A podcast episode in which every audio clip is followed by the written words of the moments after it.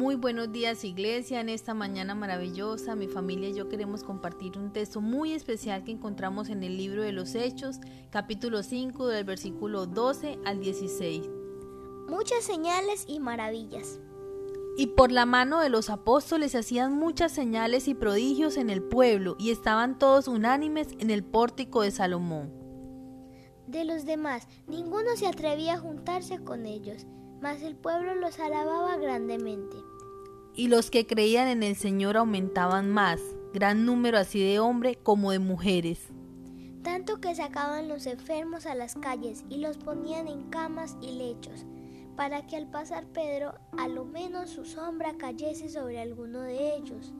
Y aún de las ciudades vecinas muchos venían a Jerusalén trayendo enfermos y atormentados de espíritus inmundos, y todos eran sanados. Este pasaje tiene cinco aspectos importantes que queremos resaltar en esta mañana. Las señales y los milagros eran permitidos por Dios para confirmar el mensaje y no para enaltecer el mensajero. Los apóstoles, apóstoles perdón, estaban haciendo milagros, lo que no hacían cuando Jesús estaba con ellos. Tenemos, claros, tenemos claro que en este tiempo la incredulidad era mayor. Habían crucificado a Jesús, le habían prohibido a sus apóstoles hablar de él. Ellos tenían que llevar el mensaje con las señales necesarias para que la gente volviera a su corazón. Los milagros no fueron para impresionar a los oyentes o elevar el prestigio de los apóstoles o confirmar que ellos estaban llenos del Espíritu Santo. Fue simplemente para vindicar la autenticidad del mensaje que estaban anunciando acerca de Cristo. Hoy en día la autenticidad del mensaje y el mensajero se confirma de otras maneras. El mensaje que se predica es confirmado por las escrituras, que todos tenemos a la mano. No necesitamos ver un milagro para saber si alguien está predicando la verdad. Simplemente lo verificamos estudiando las escrituras. Más bien el peligro para las iglesias de hoy es que existen muchos predicadores que aparentemente obran milagros, pero cuya enseñanza no se ajusta a la palabra de Dios. El segundo aspecto importante que queremos resaltar en esta mañana es que la unidad de la iglesia muestra muestra nuestra comunión con Dios. El poder de Dios y la presencia del Espíritu Santo no se manifiestan solo por medio de señales y prodigios, sino también por la unidad de la iglesia. Dice la palabra que estaban todos en un, en un solo ánimo en el pórtico de Salomón. Qué emoción da solo escuchar esa palabra, que estaban todos unánimes en el pórtico de Salomón. Habla de una iglesia unida, una iglesia que vivía eh, en armonía, en hermandad. Por eso qué rico que podamos aspirar nosotros como iglesia a que la presencia de Cristo se note en nuestra comunión. El tercer aspecto es que el mundo vive en nosotros, en nosotros o nosotros vivimos en el mundo. Es curioso de ver que la palabra dice que no se atrevían a juntarse con ellos, o sea, con los apóstoles, pero esto tiene una razón, es que la muerte de Ananías y Zafira causó suficiente zozobra para que para quienes no experimentaron el poder del Espíritu Santo en la convicción de pecado y el nuevo nacimiento, no se atrevieron a acercarse a los creyentes o a identificarse con ellos. Sin embargo, sigue diciendo la palabra que el pueblo les tenía en gran estima.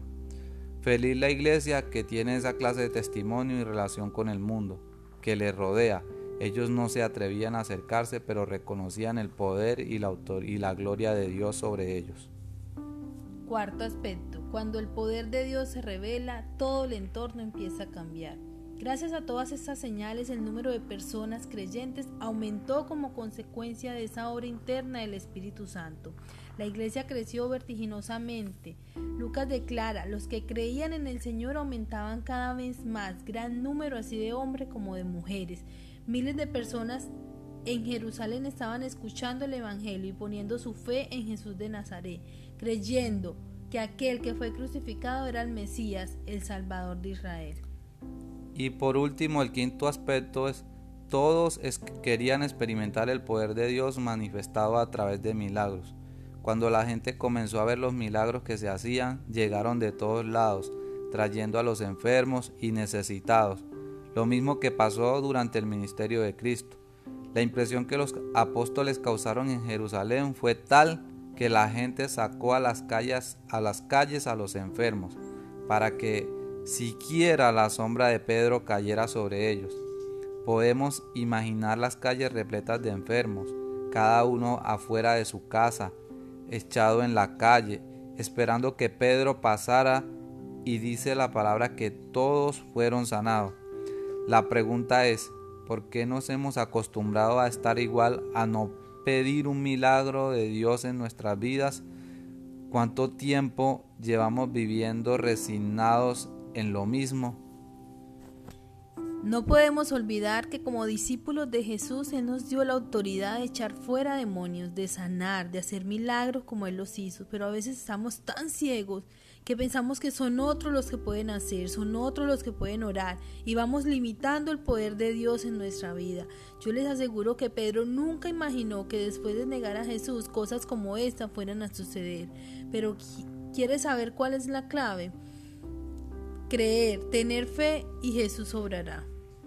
Y en esta mañana oramos porque Dios aumente nuestra fe, porque cada, de cada uno de nosotros pueda tener esa firme convicción que a través de la autoridad que Dios nos ha dado en la tierra, nosotros también podemos echar fuera demonios, podemos también obrar milagros de sanidad sobre las personas que nos rodean, que en esta mañana salgamos convencidos que también podemos obrar maravillas y prodigios a través del poder de la sangre de Cristo. Amén, que tengan un buen día y que Dios los bendiga.